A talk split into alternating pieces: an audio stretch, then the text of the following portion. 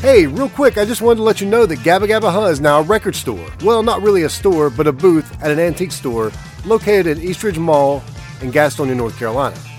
Vintage Village is three stores down from Dillard's on the left, and my booth is on the left side of Vintage Village. It's the one with all the records. You can't miss it. I've got over a thousand records, toys, t-shirts, DVDs, VHS, all kinds of stuff there. So come check it out. Gabba Gabba Huh Records and Vintage Goods located in Vintage Village at Eastridge Mall, Gastonia, North Carolina.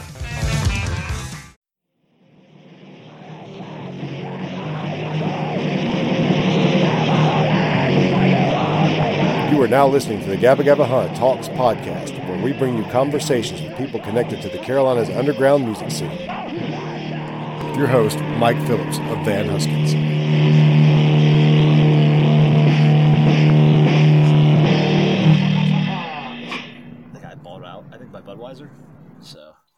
Yeah. So they're not like yeah. So they're not like a.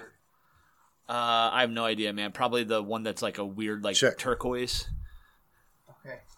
or like light blue. Good. Yes. Unflavored for me, thank you. I don't think it's not it's still have flavors, but hopefully it's the least flavorful. bad. I like I like Mod flavory beer. I like flavored beer. Kids, let's go get ice milk. Yay, wintergreen. Another- Unflavored for me. So I guess like the, the good thing about having four mics is it makes it a little bit easier for me to edit because like Good, if we good. start talking over each other, I can cut a couple of the mics off. But the way we have them set up and have them cranked up like this, if he's talking, it's going to pick up everybody. Sure. So I mean, but it's Especially as loud as I talk. but it's not it's not a problem because I, did that with Negulator's episode. Okay. That, that was when I really had to work uh, work with it, and I realized that Yeah. when you cut those other mics off, it really does um, isolate it enough Yeah. to where where you can hear the background, but it's Oh, not so loud. Okay. Cool.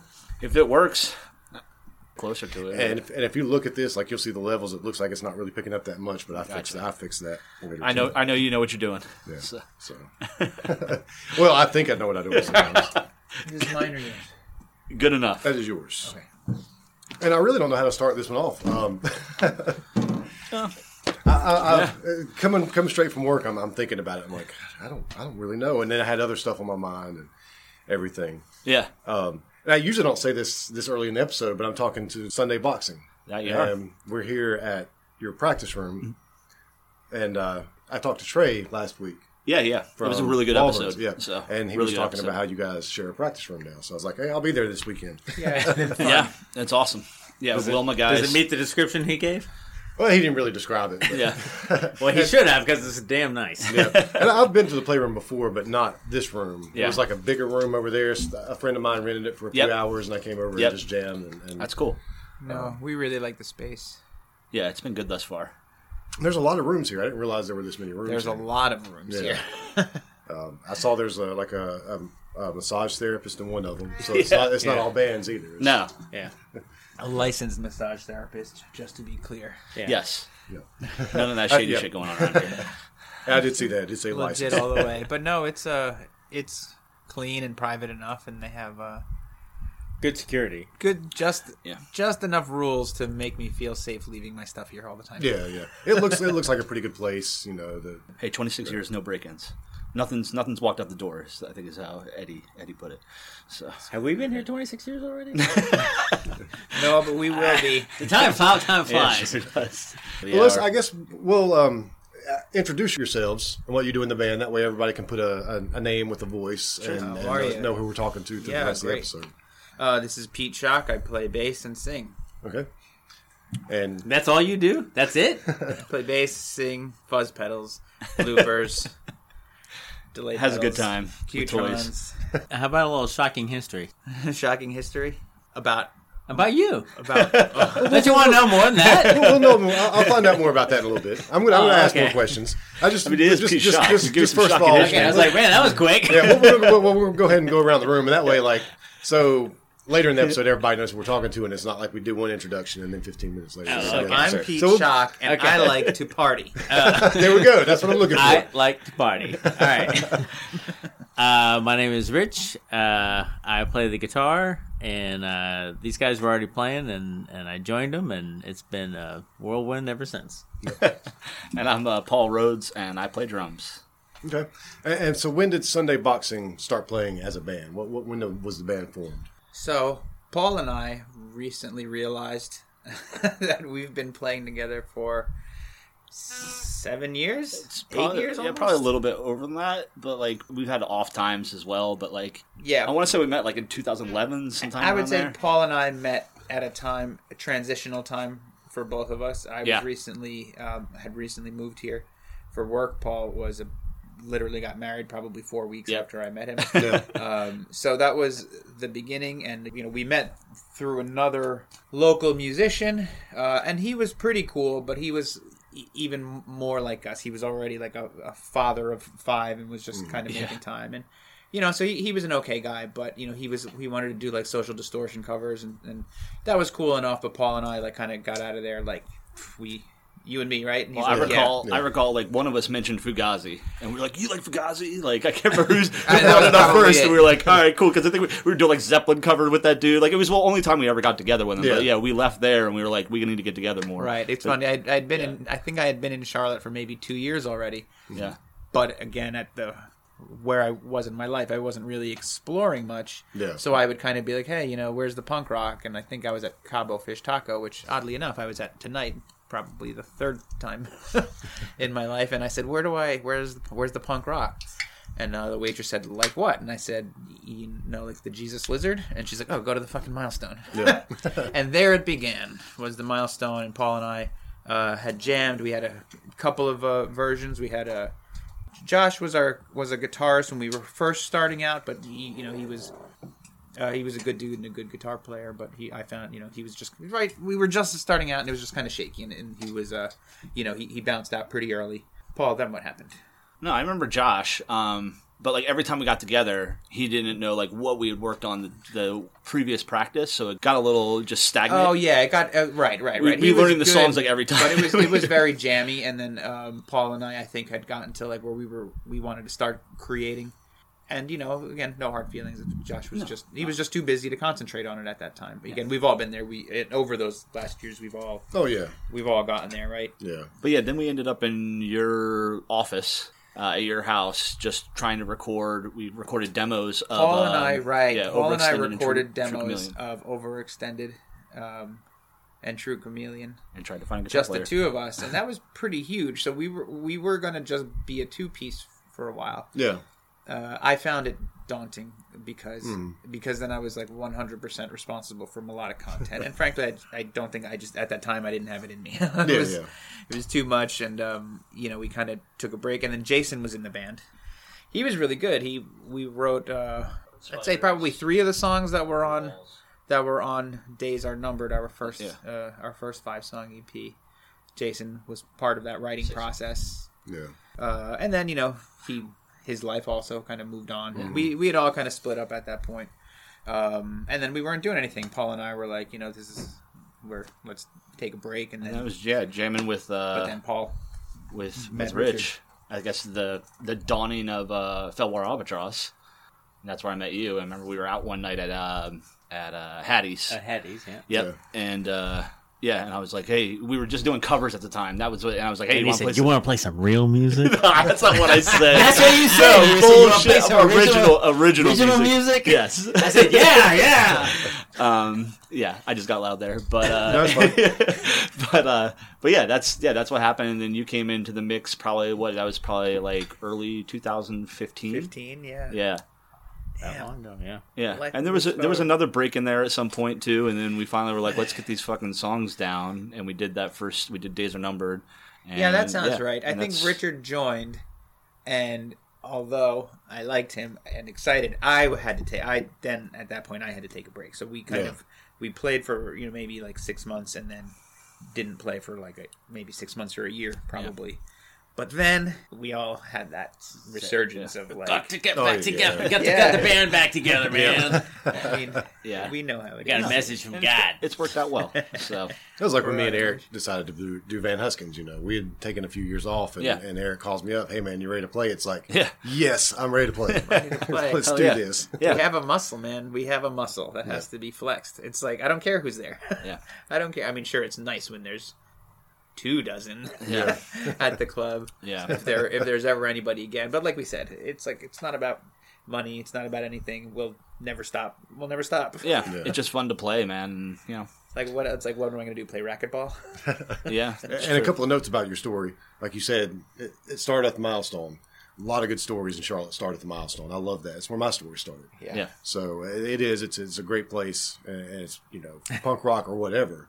uh, It's it's there. Yeah. And uh, also, at one point you talked about an ex member, and you kind of tried to be nice about everything, which is good. But that's I, mean, I might yeah, say all this. I just think it's funny how like even with Trey. Like you start talking about ex members, and it's like he gets finished. Man, you might want to cut a lot of that out. I'm like, dude, I'm not going to step on anybody's toes, but Sure. you know, You just, said it, it's, bro. It's just shit happens. Yeah. You know, we, we're we're Yeah. all in. We've all been in bands. We Yeah. all know that things happen, and and it's nothing Yeah, I'm not personal at stepping the on end of the Josh's day. toes at all. No, I, I don't mean, think so. I'm just saying, like, or you know, like saying, Oh yeah, bad no, player. I'm, I'm just saying yeah. everybody. No, totally. Everybody We're always nice has to make like, make that comment about oh, well, we're still on good terms or whatever. You know, however, Yeah, I haven't everybody, talked to him in everybody I don't does know it. how many years. so. At the end of the day, I think as musicians, we all realize that just sometimes just personal differences Sure. or differences of ideas, what you want to play. Yeah. Yeah. it's just it goes with the territory. Yeah. There's Sometimes, no, no, though. I don't, I don't ever feel like anybody ever says anything negative about anybody. Sure. Uh, you try not to, but Yeah. there's and if I ever hard do hear, if I ever do hear it, I'll cut it out because I don't want to cause any Sure. problems. No, definitely not. Unless it's like thinly veiled, and then I'll be like, okay, I can leave that in.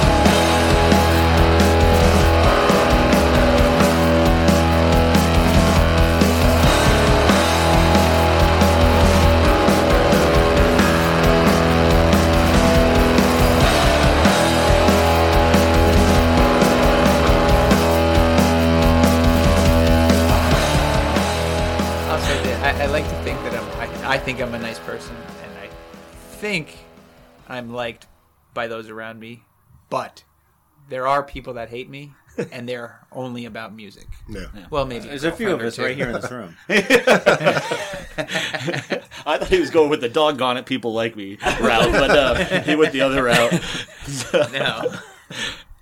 no, people can hold long grudges. I uh, I actually ran into a member from uh, a band breakup from Will Say long enough ago. Yeah. And we walked right up to each other like that was and he basically was like that was fucked up and I'm like it was fucked up. But hey, it led us here and here we are. Yeah. I learned a lot. That might not help you for the last couple well, of years. It's, but- it's always easy looking back. It, it's it's really interesting to, to, to be in the in the forward time and to look back.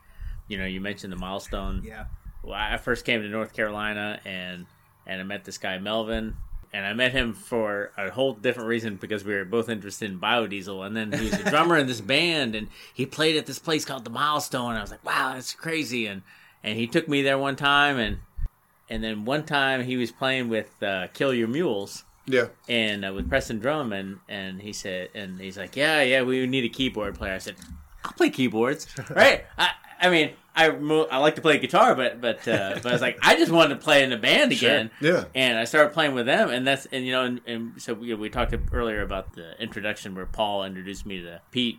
Uh, I was working, I was playing with Melvin and Preston and uh, this guy Silas and, and Kill Your Mules, and then Preston moved to Minneapolis, and so we just kind of uh, broke up. And then Silas said, "Hey man, uh, you know I don't know if you want to do it, but but you know I'm working with this girl, and we're we're, we're doing these cover songs, these '80 cover songs." I said, "Yeah, yeah, I'll play whatever, right? We'll play whatever." And and so we were doing that for a while, and you know, and then of course I meet Paul, and then he said, "Hey, you want to be in a real band?" No, he said, he said no, I like he- how you keep leaning into the mic on that one.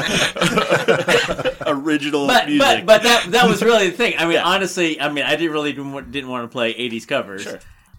I I lived I came from Florida and I lived in in Northern Virginia, but I always played by myself at home. Mm-hmm. You know, I learned some things. You know, but but when I came to North Carolina and Charlotte and I saw the scene, I was like, golly, this is what I've been waiting for my whole life. This is what I've been kind of waiting for. And in fact, uh, it's funny that uh, you know the uh, Halloween show at the Milestone, right? Yeah. the first time when we when uh, Kill Your played that, we were kind of like, well, what are we gonna do? What are we gonna do? And I said, I want to do Minor Threat. I've been playing Minor Threat songs my whole Yeah. the whole time at home, But now I already playing knew the damn you're playing with songs. keys. And so I just I just need you guys to, to, to get in there. And so it was just like I fi- finally found my calling, you know. Yeah. And, like, and uh, but yeah, certainly the best part has been culminating to this point, and we're making some really great stuff. Uh, we did Days Are Numbered. Uh, I had to learn some songs. Available then now. Days start- are numbered. Available, now at your at your local pitches. You didn't know by now. And and we'll talk about we'll talk about days are numbered again in a little bit too. Uh, but since you're already talking, you're from Florida, right? Mm-hmm. When did you start playing guitar? I started playing guitar uh, when I was like uh, 14 or 15 in high school. Me and a buddy, we we uh, I had this I had some guitar I got for Christmas, and he got a my friend got a bass, and I used to walk to his house with his, my amp and my guitar. Yeah. walk like three quarters of a mile. I don't know how long it was, and we'd we'd sit there and we'd do some real kind of psychedelic stuff. And he had the, an old reel to reel player, and we would record this stuff, and we'd mm-hmm. just I'd say just we're just gonna just wing it, and he's like, what do you what do you mean? What do I play? Said, just wing it, just wing it, and we came up with some pretty cool stuff. Uh, you know, back in like 1989, and. uh we had a, a band in high school and we did something kind of just after high school and uh, that didn't really go very well. The scene in Miami was very kind of. There was some rock there. There were some clubs in Miami Beach, uh, Washington Square, and Club Nu. And, and there's a guy I went to high school with that, that said, "Hey, you need to go see TSOL." And and, and I was like, "Oh, okay, well." uh, Yeah. and it was like, "Wow, that was just that was just great." You know, I saw I saw All play, I saw Yeah, the Uh, Fire Hose, I saw Sonic Youth, I saw Aleka's Attic. Yeah. But now in Miami Beach, you won't find any of those venues. Oh, yeah, you know. yeah. But I was, you know, I was so happy to, to have that. I've been been self taught. I've kind of learned from people that I've worked with. Yeah. Just listening to great tunes and Mm-hmm. got exposure to Sonic Youth and Dinosaur Jr. and Fugazi and and that, that got me out of my classic rock. Yeah, that's what I was going to ask. Like when you first started playing, what kind of music were you into? Was it like classic rock and Yeah, like- it was you know? all it was all Pink Floyd Yeah. and, and Led Zeppelin, learning whatever licks, you know. And I think um, a lot of people get when they start playing. That's what they're listening to. You hear you hear the classic rock on the radio, and you start thinking, "Man, I want to play guitar like Jimi Hendrix or Yeah, yeah, Jimmy yeah. Page." Yeah, Or, cla- uh, classic rock was that. definitely my f- my first love. But by the time I started playing, I actually never really learned any. I mostly cut my teeth on like Anthrax. yeah, oh, well, I, cu- I cut my teeth on punk rock, but I still You know? keep going back to classic rock as an influence. Oh, I still days. listen to God. Oh yeah, I listen to it all the time, and it's, it's a huge influence to me these days, and, Yeah. and, and Van Huskins in general. yeah. I, of course it is because we still sing those songs. Yeah. so the first band that you had, you said in high school, did you play any shows, like any real shows, or was it just kind of? Well, we played this one place called uh, the Hotel Saison in Miami Beach, Mm-hmm. but we played all originals, and I don't think that they were really prepared for that. Was it No. like what style of music was it? Would you say just rock or? It was um, kind of like fire hose kind of music, Okay, you yeah. know. Uh, we uh, And what was the name of the band? it was called Omaha Gigi. Okay, Believe it or not. pretty good. Pretty good. Like that. Now I like I want to listen to this band. Now. and uh, when are you getting back together? But but actually, that night we played there, and our drummer had his drums packed in this little Honda car, Mm-hmm. and somebody broke in and stole some of his stuff, and we he borrowed some stuff to, to for us to play that night. But after that, we just like never talked again. We like Mm. we just broke up because of that. It's like okay, that's it, you know, and uh, which is the weirdest thing, but. Uh, yeah, that's why I, I, I like to ask that question because I know when I was in high school, the band we had, we, we were serious, but we weren't. You know, it was like we were just playing. We were playing music. We are going to make some music, um, and then it became serious. But Yeah. um, so I always like to, you know, when bands are in high school, a lot of times is are formative years. You're not really playing shows. Shows you might play at a friend's house or something. Some some people start those bands in high school and then they go on to play the milestone in places in Yeah. the same band. I mean, Yeah. Um, well, I spent a lot of years playing at home. Mm-hmm. Uh, Like unfortunately, said, yeah. it was it was really boring. It got it got really stale. Yeah. So, yeah, without And- playing with people. And so, even though you know, I mean, I like like to make home recordings, and it was mostly like things with alternate tunings and, All the and, uh, instrumental stuff and stuff, but but it never really developed well. The one thing that I've realized is that I can come up with some kind of music or song or whatever, but when you when you're in a band that has creative people, then they're going to add something that you never would have thought of, Yeah. and it becomes something different. And sometimes it's hard to let go and to It say, is. "Hey, no, okay, uh, no, no, you're going to play what I want you to play." but but but no, funny it's like actually no, their their idea was pretty darn good, so I think I think we're going to stick with that. So. Yeah. The funniest part is that we all we all think that we have the right to do that part. like I, I, I was totally like a Billy Corgan too. So I, I had a band, not to, to cut you off, but I had a band in New Jersey where I'm from called What Junk Billy Mouth. Corgan move. and my girlfriend was the drummer, Mm-hmm. which was fine mostly. Um, you know, we didn't fight a lot, but she wasn't that good of a drummer. Was the problem? She was good enough to be friends, and she wanted to be like a you know very metal drummer, and she just wasn't there. Yeah. So I was like, well, you could be a really great punk drummer for me, and that would be you know nice and simple. But then when it would get to be well, like play like this, it became like a you're f- fathering me type of thing. I'm like, oh, I know, I, I understand as a man that I I can't treat you as a woman that way, but as the writer of these fucking songs, you better play that drum beat right. and that's kind of how that goes, and it doesn't work well. So the band breaks up, the relationship breaks up, and you know you think it's easier to do that, but it's more fun to let go. Yeah. It's, it's to have a thing, and you know it's good to work with people that say no, try to hear this thing that I'm doing, but mostly let it become soup. you Yeah. know?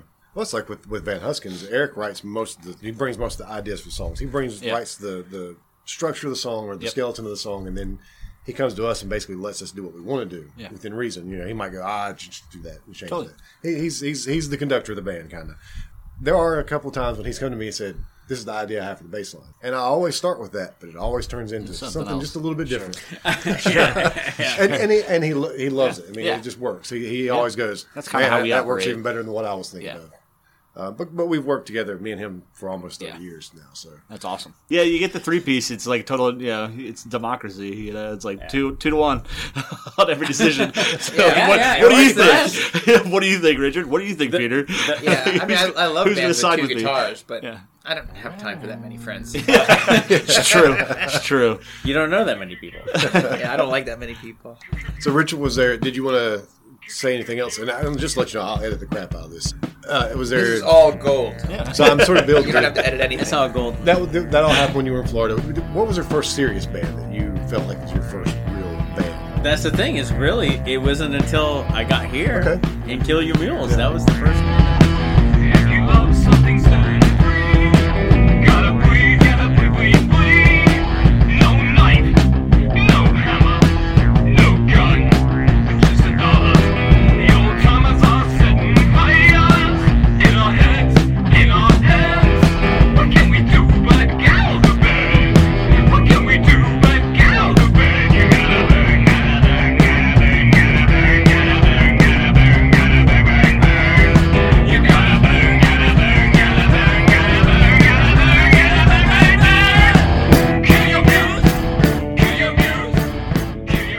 I just recently discovered Kill Your Mules. Actually, I guess that was during the, the few years that I was out of the scene. Oh yeah. and uh, Regis Murphy recently posted about it. yeah. Regis, Regis was And, our and- biggest and- fan. and- and when, he, when he posted it, I was like, I gotta check this band out. And I went and listened. I was like, this is awesome. So I, I actually played either this past weekend, not this past weekend. I didn't do it. Yeah. the, the last time I was on, yeah, you the time killed that. Kill Your Mules. Yeah. Yeah. Preston was playing in uh, the Weekenders, and he had his, his these songs that he had because he was playing drums in the Weekenders. So he had these songs, and and I asked him one time. I said, "Hey, why don't you just have the Weekenders play these songs?" He says, "You know, the thing is that." I want to play guitar. They're not playing it the way I, w- I hear these songs, or something like that. You know, I'm just glad to be part of it because it was, uh, you know, they were they were playing, and then they just needed a keyboardist, and I just had enough skills to, to kind of get in, and uh, but it was it was really fun. It was funny the, the the very first time we played at the milestone. Preston says like, "You're not scared to play in front of an audience, are you?" Because it could happen, you know. Um, Was that your first time playing in front of an audience like that, or I- I- If you I- did, or- yeah. Well, time. ever since since Florida, yeah, Yeah. it was first time here, Yeah, yeah, okay. yeah. But I said, gotcha. yeah, I don't care, you know. And the the thing is, for me, you know, there there are people who uh, play at venues that are just that's an acoustic guitar and singing. It's like that would be I a lot harder than playing in an, ense- an Yeah. ensemble, right? Yeah, And so it's like, yeah, as long as I'm part of the group, you know, I don't care. I mean, but but it was really really fun, and and eventually, um, you know, we played some things where I got to play guitar on it, so I kind of got in. So when we played the the Minor Threat in the, in the Halloween show, and then we played a series of television themes kind of songs, and so I played guitar on some Yeah. of those, you know. But it was fun playing keyboards too because it was just kind of. I mean, I'd take the drumstick and I'd bang it on there. In fact, my keyboard's still messed up today. The little the little uh, pitch pitch shifter thing Oh, yeah. is broken. I have to tape it down because otherwise the thing just. just Why hit it with a finger when you can burn it with this Because I was lighter? hitting it with a drumstick. Pow, pow. I got to play with a reunited Kill Your Mules, and it was super fun. Yeah, Oh, that's right, yeah, that's right. yeah. Because I had Uh, last year's back Again, to school. I met Richard after they had broken up. Last year or But, uh, so. Yeah, last it year's was back to school year. jam. And yes, I learned Mel- one, of- Melvin one of their to do it? songs and a Man or Astro Man song. cool. And It was super fun. Yeah, Melvin wanted to do that, and he and he actually had uh, Preston, the songwriter of all these songs. He had him on Skype up on the Yeah, uh, yeah, yeah. the video screen Yep. At during the thing and Petra's. Yep. And so we, we played a few of the songs. So I, I was playing guitar on it, which I normally didn't, but I knew how to play all the songs and, and singing. I th- and then Pete came and played bass for us on uh, that Man or Astro Man cover, Yeah. 9 Volt. Nine I, I was going to Yeah. ask which one. That's an excellent song. Yeah, yeah. Yeah, that And, was a uh, fun song to play. And that's that's the funny thing too is that you know there there are three drummers I've worked with here in Charlotte. Paul, uh, Jill, Yeah. and and Farewell Albatross, and uh, Melvin. and Melvin. and Melvin. Yep. And there have been so many gigs that are like they're all three there. Like, oh, oh man, I can't I can't tell who's my favorite has been a drummer right now. But That's funny. Yeah, I would go. I would go uh, see Farewell Albatross and see Silas, his awesome bass player from Yep. FA, and talk about his whore. Such a good dude.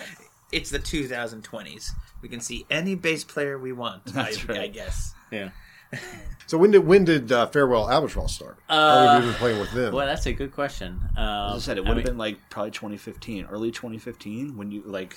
As I said, the, fir- Yeah, the first like- incarnation, like Yeah, yeah, before. yeah, Did yeah. you like join us both and at the same and time? it was that was where uh, uh, the singer Drea Atkins and and Jill they were at some show and they said they said you know I don't want to be an audience member I want to be up there doing it or something like that and so so they kind of got together and they and they got Silas into it and Paul into it I don't know how you got into it but Drea ended up asking if I wanted to play drums, and I know Jill was playing keys at the time. oh yeah and, and Jill Yep. was playing keys Yep. yeah, yeah. And then like right around uh, probably after Christmas that year, so it was probably like Christmas 2015.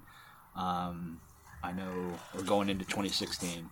Um, that's when Jill ended up wanting to play drums, and I was yeah, I wanted to focus on Sunday boxing, and I found a guitar player, and, and, and, I mean it was all good. Yeah. So- For a while, for a while, I was playing. I was playing with both bands, and it was it was a bit tough, as bands do. You know, sometimes they, they, they kind of fizzle out, and so I said, well, at least I got a little, you know, a little backup backup plan.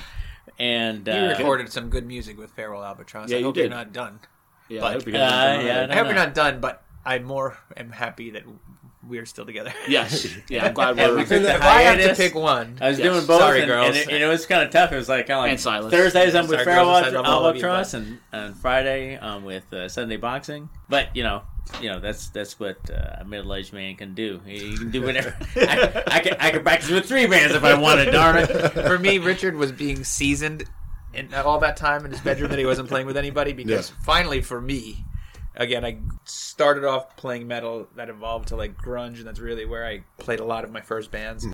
But when Richard showed up, he knew how to play Fugazi songs and like all the punk rock that I never really played with anybody else. And I was hmm. like, this is good because even though this that music is classic rock to us now because it's thirty Yeah. years old, it's still Not the music rock. that I never really completely got to play with anybody. Yeah, like yeah. like that type of angular hard rock that we do. You know, I've had heavier bands, but I haven't had a band that rocks harder than Sunday Boxing. Yeah. And let's let's go. Let's talk a little bit about your background now, Pete. So you said you were So from, I'm New, from Jersey, New Jersey. and you sort of, you talked about one of your bands a little while ago with your your ex girlfriend. So yeah, my first band was Double Speak. No, Mm-hmm. that's not true. My first band was In Vertigo. Okay. and you know i started playing bass when i was about 14 uh, new year's day i got a bass i guess it was for christmas but that's when i saw it was uh, new year's day. And uh, you know i practiced a lot in my room. And then when i was about 18 i joined a band that we called in vertigo and that was mostly metallica styled that I was kind of bringing a helmet type of thing into, and that was what, what we liked. They they had been playing together since they were kids, and they had evolved really nicely into a, a very good Metallica, Sepultura technical metal band. Yeah. And I wasn't that quite that technical, but again, with a background of like helmet and stuff, I definitely played super tight. And then uh, because I could sing, I always would end up kind of becoming the singer because singers weren't coming in and sticking around. Yeah. So that was in Vertigo. Then there was Junk Mouth, as I told you, and that was fun. And that was definitely much more. Uh, I was really into S- Smashing Pumpkins, but was discover so that kind of perfect music that is yeah. the Pumpkins. But uh, my high school English teacher introduced me to Sonic Youth because a kid from our high school was actually the star of Dirty Boots. Uh, his name was Matt Horn, and he was the star of the Dirty Boots video. So she said, "This is our student, Matt Horn. Check him out. He's in this band Sonic Youth." And I was Yeah. like, "What the fuck am I hearing? this is amazing." So that that began my Sonic Youth interest. Yeah. So that's what I started trying to bring. I I got into like Shudder to Think, Jawbox, like angular melodic. I called it post hardcore, but I don't think that's what people call it now. Um, so I like that, and I then joined a band called Double Speak, which I loved a lot, and we were kind of I guess Deftones was the main thing. So Okay. after grunge, a lot of the people and that I ran with were getting into like what would become new metal, and I just wasn't really liking it. Um, I really wanted to do again that shudder to think type of thing, and no Mm-hmm. one really knew what they were. Like I kind of wanted to wear a suit, you know. I didn't want to dreadlock my hair and shit. Yeah. I thought it was thought it was getting like played out like right away. You know, some of it was cool, but most of it was just not cool. So yeah, so that was double speak. It, was, it ended up being very Deftones ish, and uh, I think that was a good thing. It was melodic. It was very heavy. Yeah, I, I like. Deftones, but I know new metal. I'm not really. But otherwise, well, just like Deftones, they're like we're friends with these guys, Yeah. but mm, watch what you call us. So yeah, so yeah, so double speak lasted a while. That evolved to Time is the Killer, which was kind of the same band, but we changed drummers, and I thought we got much much tighter. We had opened, we were opening for Godsmack, which again I don't like, but I liked getting the gigs. yeah, God lives underwater, a lot of God bands. yeah. There was a time in the in the '90s when that happened. yeah, so that was a, again there was a great scene uh, in New Jersey. There was Stone Pony was there, played with Helmet. You know, in like a 99 capacity type of show. So that's kind of what I was doing, but then nothing for a very long time. Uh, the only other music that I've continued doing is my band from Philadelphia, Karma Cannon, who I have to shout out because we've been making music for 17 years now. Yeah. We've recorded every note we've ever made. It's all improv.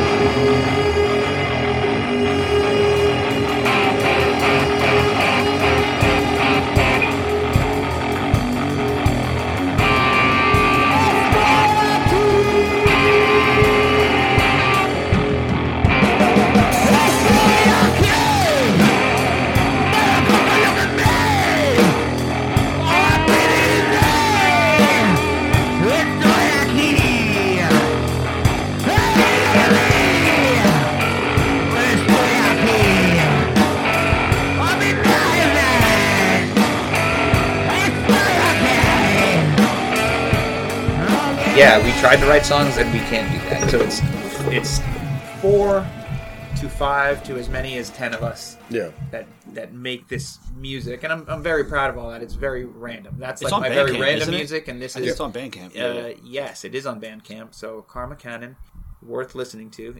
Um, oh yeah, I liked it. so yeah, that's uh, so that's that, and then uh, but otherwise, that's my Philly thing. I still travel there. Well, again, when there's no coronavirus, Yeah, to make music with those guys, it's very freeing to me. Mm-hmm. It just comes out.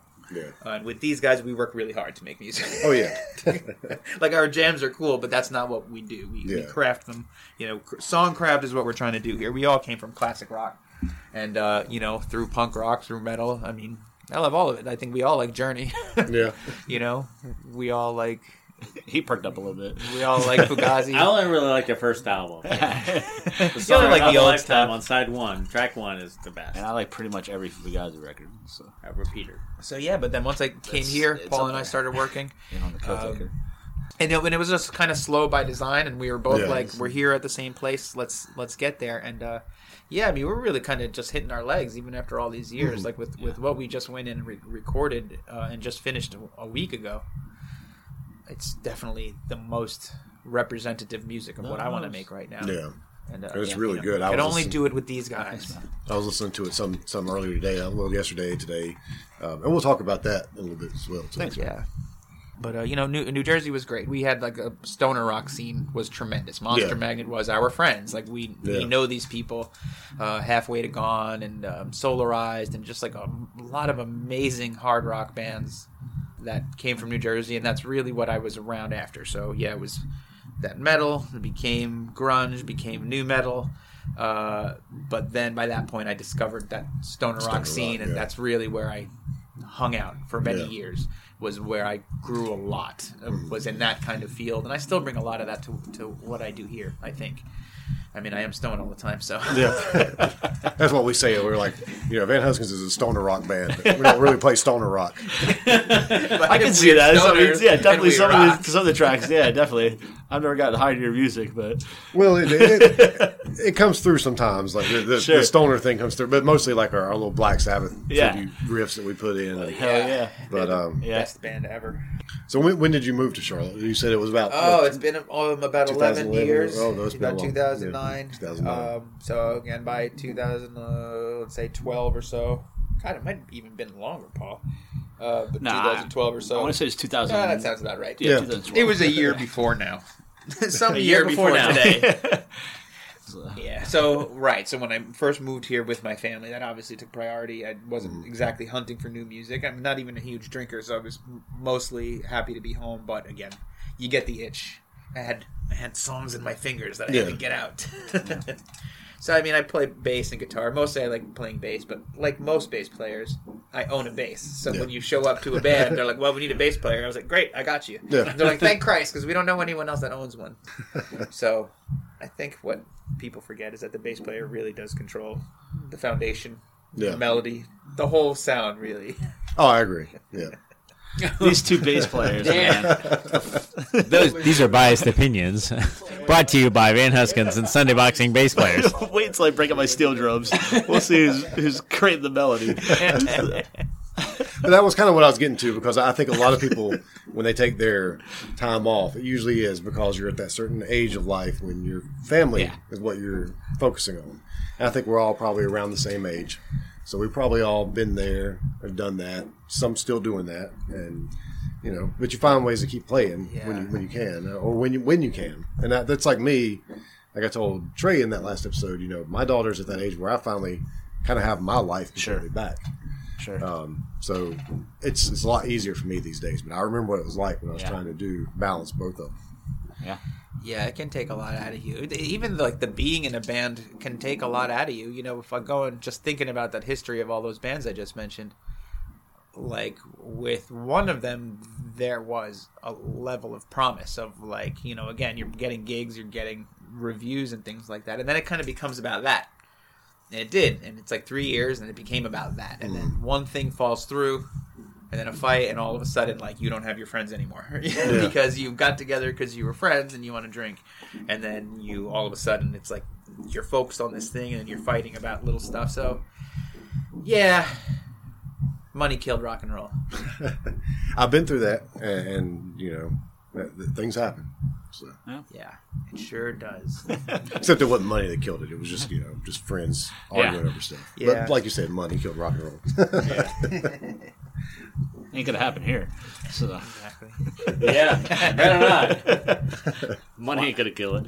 so Money is not going to kill us. That's for sure. yeah. We don't have it. Coronavirus will do it before money will. There ain't no money. so I don't really know, like e- even big bands like Green Day, for example. You know, how how are Oh, they they going to meant like navigate like a post COVID landscape? what you know, is is, it, is, is Yeah. it is it are there going to be big shows in the future? Are people going to feel?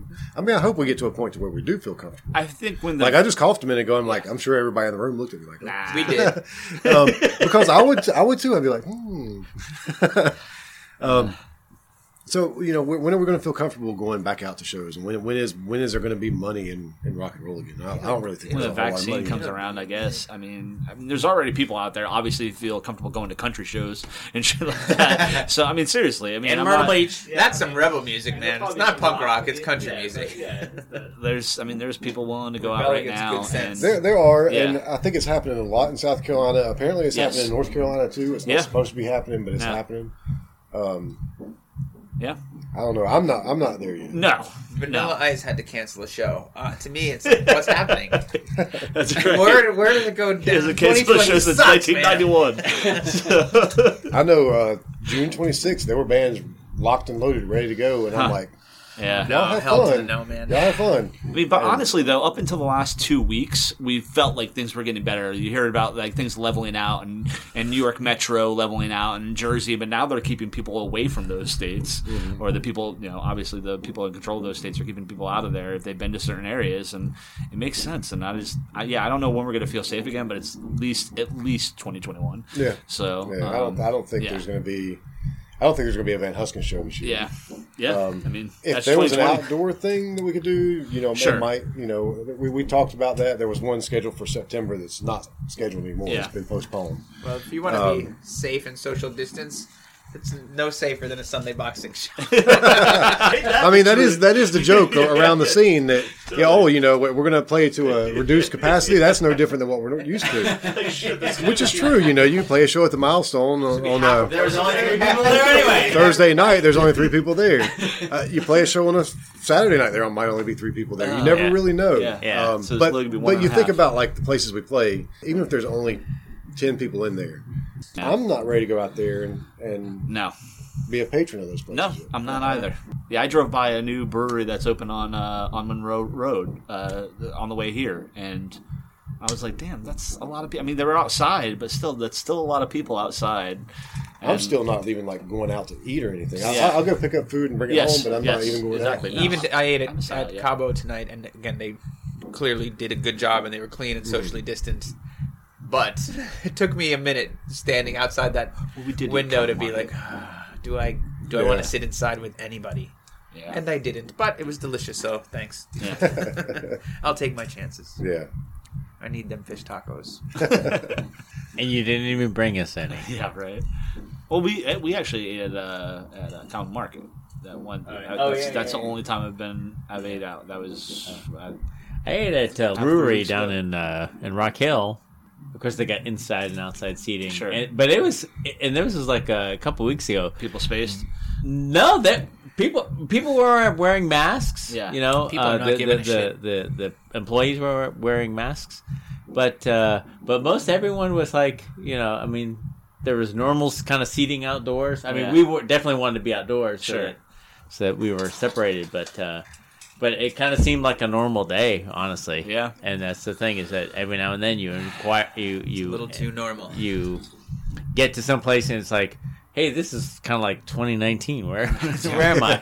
Yeah. Put it this way: we play, you know, once a month, and I I just bought microphone covers.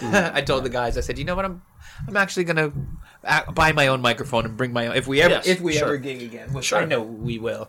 So, but I'm bringing my own microphone. Uh, I can speak for Paul and I. We've definitely chapsticked up some microphones, so it's, we'd be doing the right thing to bring our own from now on. But yeah, karaoke for Christ's sake, come on. That's what I talked about. I, I told that, and Ben's like, man, why, why would you want to take microphones? This is one more thing to remember. I'm like, yeah, but it's our microphones. Sure. Yeah, exactly.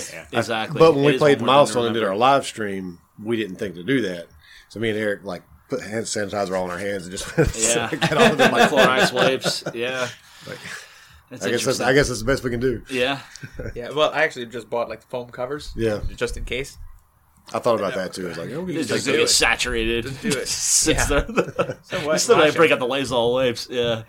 Hey, Lysol kills COVID, so let's start eating that. Yeah. Uh, dude, we should start eating those wipes. you heard it here first. eating Lysol wipes. Yeah, they don't flush right anyway. Did Trump just say that the other day? Yeah, they don't flush, so you gotta just. And who's? Why would you have it in the bathroom to flush anyway? I guess if you're cleaning the bathroom, but anyway. So Paul, we really, really haven't talked about you and where you got started and Yeah, Do you even know how to play drums? Yeah, I mean, Tell them about how I taught you how to play drums. I'm looking in Peter's direction. I'm just like, wouldn't you get one? I guess, yeah. I mean, uh, I mean, same same type of influence. I you know grew up on classic rock. My dad had like a um, a rad record collection that had like you know like Jethro Tull and uh, yeah, Creedence. Uh, Your dad is the awesome. The Beatles, Oh. Cream? Joplin. that's where I learned about all those bands was from my dad. Yeah, totally. And- But he had this awesome stereo that I never got to mess with, and he didn't really play records. I remember just seeing him like he had a, there was a hallway closet where the records were, and the, and it was like he I used the record player more than he did, and it was typically when it wasn't there. I had an older brother, and he was into that classic rock. I mean, pro- I probably got in classic rock when he did Yeah. off my dad and stuff. And he had, my dad had a real real player. I was talking about the stereo because it was all it was all nice, and uh, he had a real real player. I remember he had like all this live Zeppelin. I remember him like asking him one time like, "Hey, can you put this on?" Like, but um, I remember the first Hendrix song I ever heard was uh, "When Wind Cries Mary." Um, so yeah, like that kind of stuff, and then uh, but then yeah, Nirvana broke, and that's I'm a little bit younger than everybody I think as far as getting into music. I'm 104 years old. Well, how, like, you, how guys, old are you you? guys were already into music. I'm saying when I when I, I'm not that I'm young, but uh, you guys I think He's like 12, playing- I think. Yeah. anyway, this was what 91. So yeah, I was I was you know about to be 12. So um, You were 12 in 91? yeah. Oh, Jesus.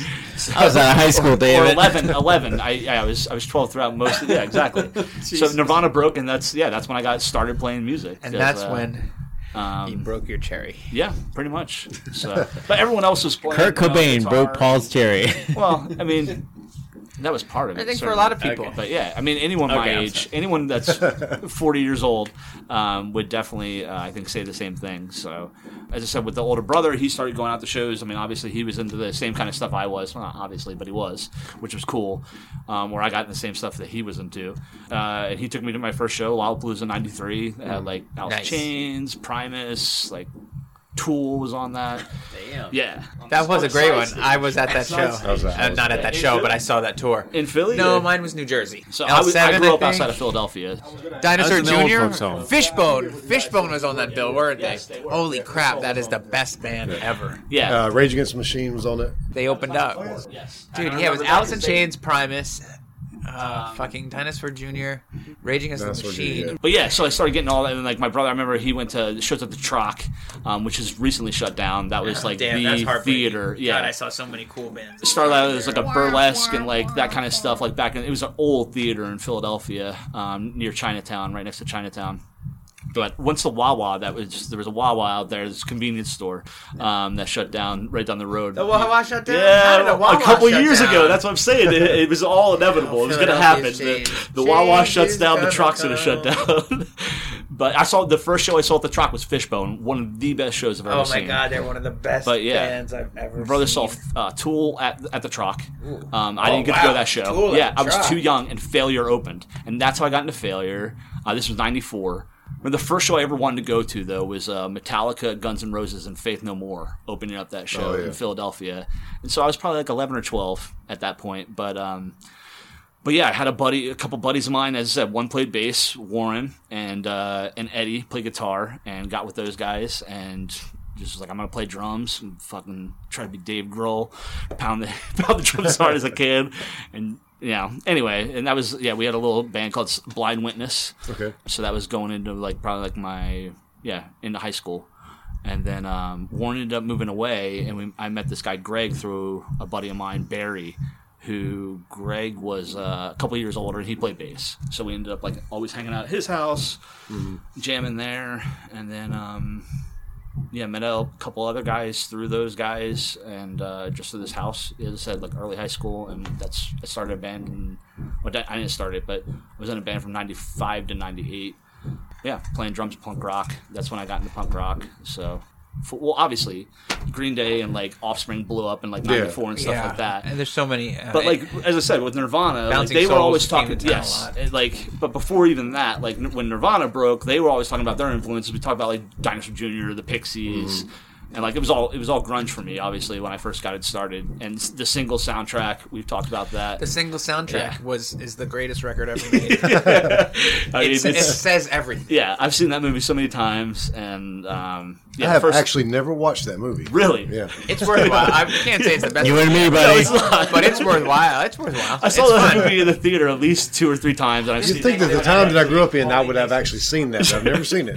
It's been de- like probably a decade at least since I've seen it, but I saw it so many times I've probably made up for it uh, for all the missed time that I haven't seen it. But yeah, like Screaming Trees, uh, Soundgarden. Yeah.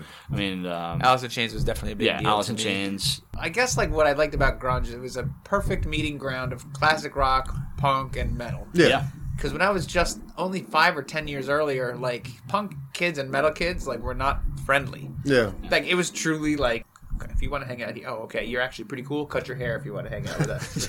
like that's what Yeah. it was like. Consequently, the punks are the most, you know, again, growing up in a church, videos with punks and mohawks, they were presented as you know low lives. But Mm-hmm. Yeah, in yeah. my life, Deviants. deviants, but in my life they were the most giving, Oh, yeah. the most accepting of like Yeah. homosexuals and different races and things like that. So it was like punks to me were like the most open, and then that kind of evolved more though. In the I guess punks were picked on by metal kids more than the opposite. Yeah.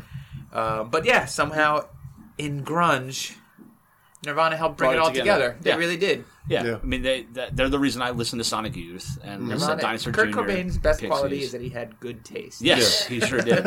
Yeah, He did. Echo And and he the was like, Man, I like Meat Puppets. I like Meat Puppets, Yeah, and I like Black Oh. Sabbath, and I like Yeah. the Bay City Rollers, and I like Yeah. the Carpenters, and like you know, and it was like, okay, it's okay to like all these things. yeah, Oh yeah. Oh, and I will uh, state real quick. This will probably be the first episode I have that has a drum beat behind it. 'Cause I'm sure the Yeah. microphones will pick that up. that's true. Yeah, there's a guy practicing in the next room. I have to at least He's like, go.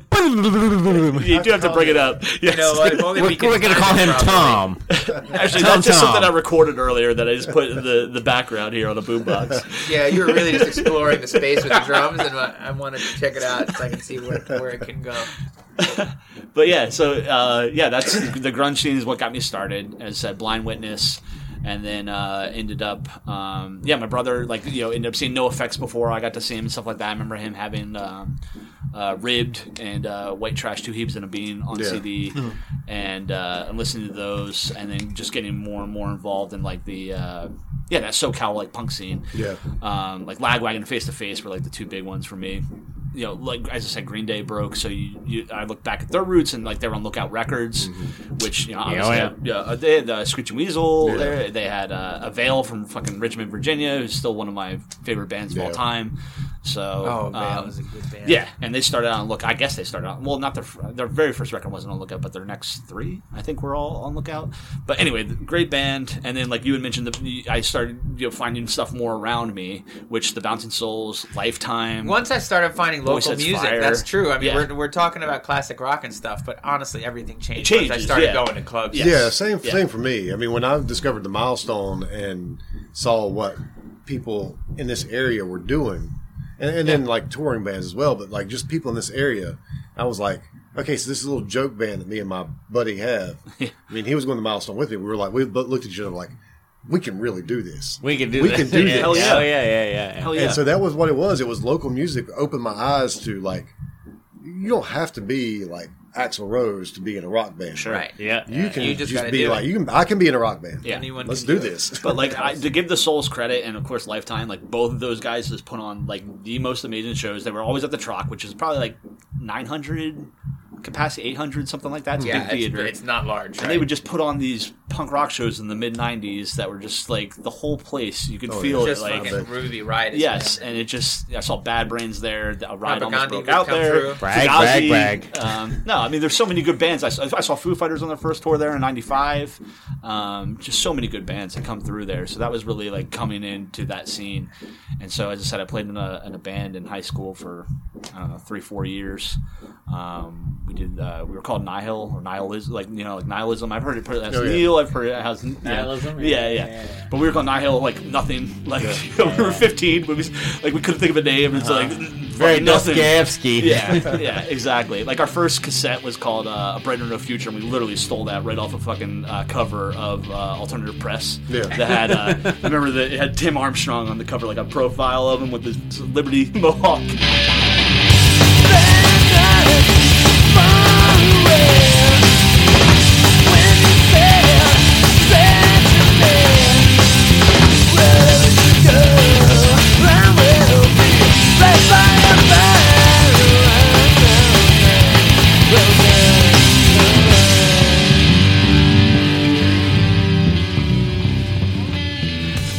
Yeah, so got, started getting into that kind of stuff, and um, yeah, we did like three cassettes in high school, and then did a CD. And that scene was really cool, and like that West Chester scene and stuff outside of Philadelphia, the suburbs of Philly. I'm from that area, so obviously, like Yeah. if you if you're familiar with like CKY and like that kind of that Yeah. was that was around that time, and obviously like the whole Bam and, and before Jackass and all that stuff, and uh, some of the bands that were coming out there, but they had Creep Records um, out of Downingtown, right there in West Chester area and uh, they just had all these great bands. They had the Boils, the Halflings, Two Point Five Children. Like I'm trying to think, all the Buglight. They had all these great bands out of that like Southern Jersey, um, Philadelphia area that that played there. So, but um, but yeah, we released as I said a couple cassettes, and then uh, we recorded at the Creep at the Creep House. Eric Victor was the guy who ran it. So he was kind of like not the, I don't want to say the godfather of that scene or whatever, but he was Creep Records. Yeah. He plays in a band now, I think called uh, God Damn It out of Philadelphia. They actually were here at the milestone Yeah. last year, but it ended up happening on uh, on my wedding anniversary. so Oh, yeah. yeah. so I didn't go to that show. But yeah, Eric Victor was the guy, and he recorded bands there, and um, and had this record label in West Chester, Pennsylvania, and that just it was a great scene. Plow was on that like Yeah. in that scene, Plow United. Um, so yeah, a lot of great bands came out of that area, and um, really got me into the punk rock scene. And then, but eventually, I ended up leaving and going to school down here originally in 1998 Okay. yeah, stayed around for a few years going to school, uh, going back in the summers and whatnot. But then I ended up like the summer before 9 11, Yeah. I ended up going out on the road after school and working for a band. I wasn't touring, What band? um, Yellowcard. So yeah, so I was working for them, and it was very early on. I thought he was gonna say Nirvana. It should have been. That would have brought it full circle. actually they. Well, who would have been singing? Why don't you change the story now? Instead of yellow uh, card, it was Nirvana. Yeah, yeah. I ended up starting touring with them that one summer, right before 9-11. And I remember I get back to school my senior year, and it was great. It was a great summer. We did like a regional tour in the south in um, in the southeast. Um, got to go out with them to California, where they were uh, they just finished up their first record uh, with a label out of Santa Barbara called Lobster Records. Yeah, great little time. But um, but yeah, went back to school after that and um, back down here. And 9/11 happened, and I don't know, like just the whole perspective changed because I had just been out on the road, and I was just like, I want to like do something like that I've always wanted to do. So I wanted to get back out on the road. Yeah. And so, uh, so yeah, so I ended up touring with them the next summer uh, for a while, and then wasn't playing music. I was just, I was just working. Yeah. So, uh, and really didn't start playing music again until I moved down down here in 2006. So yeah, there was a little span there um, where I was doing road work and, uh, and came back. Uh, Life to- happens. yeah. So did you play any bands here in Charlotte around Not, not, 2006? not or right just- away. I jammed with like an alt country band called uh, Kentucky Gun Club. Okay. I, I don't know. It- Kevin was a really cool guy. I think that was the guy who played guitar. Really cool guy and his wife. They were awesome. But yeah, never. I mean, I just played with them for a little bit. And then actually, um, someone mentioned Ryan Westbrook on your podcast, like not like a couple weeks ago. I don't. I don't remember who.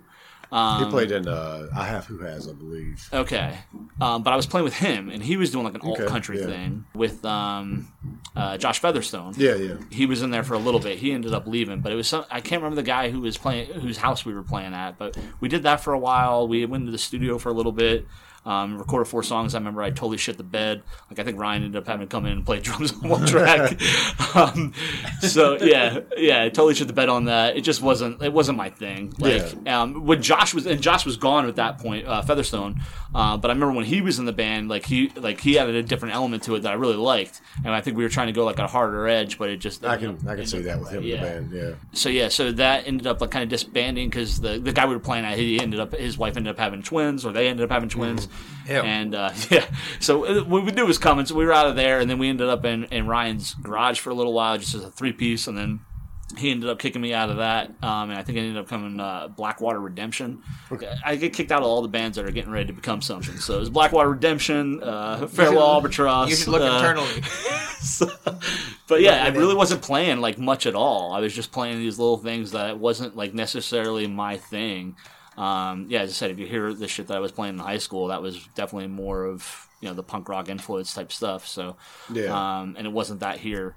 But yeah, as I said, then I, I someone says Fugazi or I say Fugazi. You like Fugazi, you know, and like and I like yeah, Fugazi. Do you yeah, like Fugazi? It's like a Fugazi. it's a but nice when I first it's a good Peter, flag. someone yeah, it's a Yeah. totally good flag. It's like, hey, now I want to play music with that person. Then, um, Not everybody likes him. Not everyone's heard of him.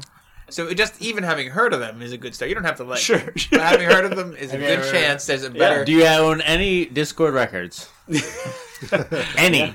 Any? uh, well, I I'm not a huge fan of like makeup and like stuff like that. But I see. I love that. yeah, you've never heard makeup? makeup. Yeah. Uh, yeah, I'm not big- Uh, Nation of Ulysses, I'll do all day. I did like Slant Six on Never talking uh, about also on Dischord. Dischord records. Well, Fugazi's one of my. I, I put them in my top ten. They're one of my favorite bands of all Yes. time. They're so Oh, yeah. good, Yeah. so good. Yes, definitely. And that influence you'll hear in Van Huskins every now and then too. Yeah. Eric's not even aware of it sometimes. I'm Yeah. like, man, it's total Fugazi. You're If people right become aware of it, you're stealing. you're supposed to slip it in. yeah, I So, want to know about the song the, name? the Superchunk. Oh, wait, isn't that a Black Flag song? Oh, there's a big Superchunk influence in Van Huskins. It's Not not quite as much as in Van Huskins as as there was in the accents. Yeah. But we still, it's Superchunk's one of my favorite bands. It's, they're Yeah. so good. It, it's funny. The the first Superchunk album I had, I was still back in Florida, and then when I moved here, I was like they're a local band here, Yeah. right? but uh, and I don't think I I've never seen them live. But Oh, uh, I saw I saw them on Lollapalooza actually. oh well, I've seen them several bless your times. heart. Hell you. And we uh, at one of the Halloween shows we did Superchunk. Oh, nice. Oh yeah, Nice.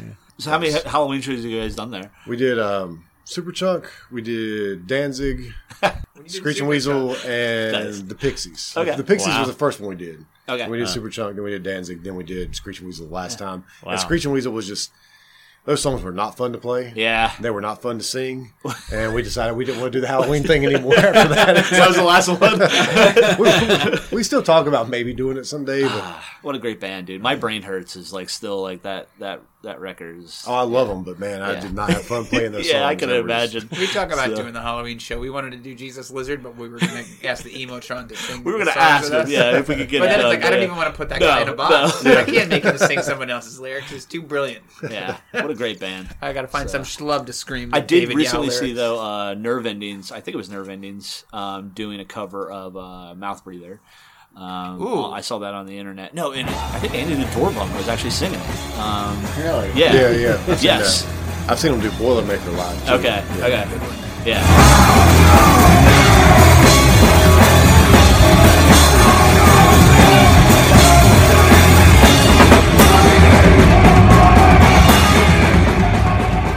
I think they did. I think they did Jesus Lizard at some Halloween. Did Uh, they? Maybe not the milestone, but some, that. some Halloween show. we thought about it. It was an idea, but then We like, thought. Now we got to think of an even. That's- forget that's it. We're gonna do dumb Familia idea. Miranda songs, which is a Mexican post-hardcore band. They're like a Mexican Fugazi. If you haven't heard of them, Okay. check them out. Familia Miranda, fucking excellent. Yeah, oh, we're just gonna do Paul Westerberg. Oh my god, it's so good. Oh yeah, we can do some replacements. Let's do the max.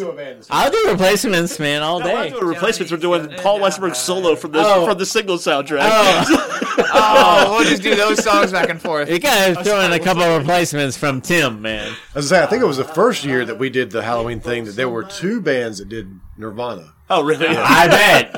So you Well, can do you can do we- one that somebody else We had actually before. talked about that as well, but like doing songs that they played there in Yeah. 1990. Yeah. Um, but you couldn't do the whole set. I mean, it's like Yeah, yeah, it's like 58 minutes or long, yeah, something. yeah, no, yeah. but but and they songs- slept there, so we didn't want to sleep there. Buck wouldn't allow it. Like literally say, "All right, good night," and you lay down. so I do not want to sleep at the milestone because I pissed too much.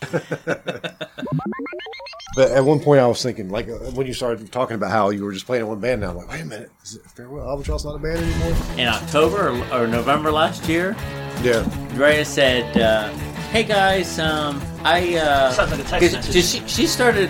Oh yeah. Hey guys, This was fun, now I'm done. Smell like drama and a headache. Take my pills, go to sleep. When I wake up, you're still next to me. Can we just call it quits and let's get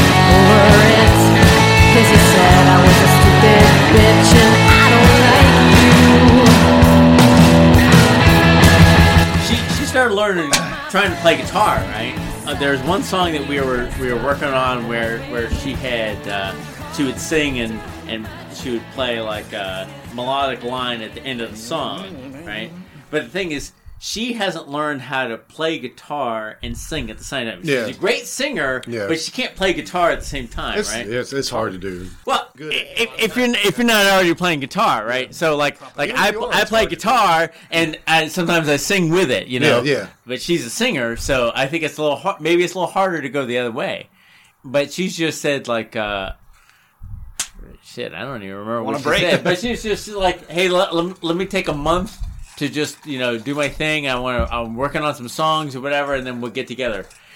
and then December happened, Christmas, New Year's, then blah blah blah, some time, coronavirus. So it's mm-hmm. just like all these things, and it's just kind of. I mean, I was busy with these guys, so So, So you're so not officially like broke up. You're just still No. just on Yeah, break, yeah. on hiatus. I, I've seen I've seen uh, Jill a couple times since then, and she's like, "Hey, yeah, we, we, we, we got to we got to get this going." And she's she's counting on me to like bring some more material so we can do this new thing. And like, well, you know, it, it's like every time I have some kind of creative thing, I think, okay, is this is this Richard's thing? Is this Sunday boxing? Is this Farewell Albatross? What, what Yeah. bucket does it fit in? You know. And So many uh, choices. yeah, yeah, yeah. And Poor Baz. Paul, sorry, you don't get them all. Yeah. you don't get them all. the thing is, I think she's just been busy with other things. Yeah. And so it's like not such a big deal with for me because we had actually not really written a lot for a while. When we first started, she was great with writing lyrics. I would bring the music, and and so it was a pretty good combination. Sometimes it was stuff I had from before. In fact, one of the songs that we have was one of the songs that my band played back in high school. Was part of the song that my band played in high school, right? so like, Yeah. you know, it was like, uh, okay, well, I got this little riff. Okay, well, that fits into with this thing. Now they don't know that this thing is old. This riff is twenty years old. yeah. So what songs in Sunday Boxing are 20 years old? So, Um, uh, none of them. Spiders. No, but but I do find uh, like uh, we have a song "Local Hero" that we just recorded in the studio. And are we recording? Are we right now? recording? Yeah, it's recorded. Uh, Because we're about to start firing off and, bullets. and, and I, and I found the little demo on my computer because every now and then I come up with some idea, and I've learned I don't want to lose any of these little musical nuances because tomorrow I'm gonna forget it. Right. In my past, you know, sometimes I would record an audio thing. I say, "Oh, this is a cool little tidbit." I'd record it, but then I'd play it back and say, "I have no idea how to play it."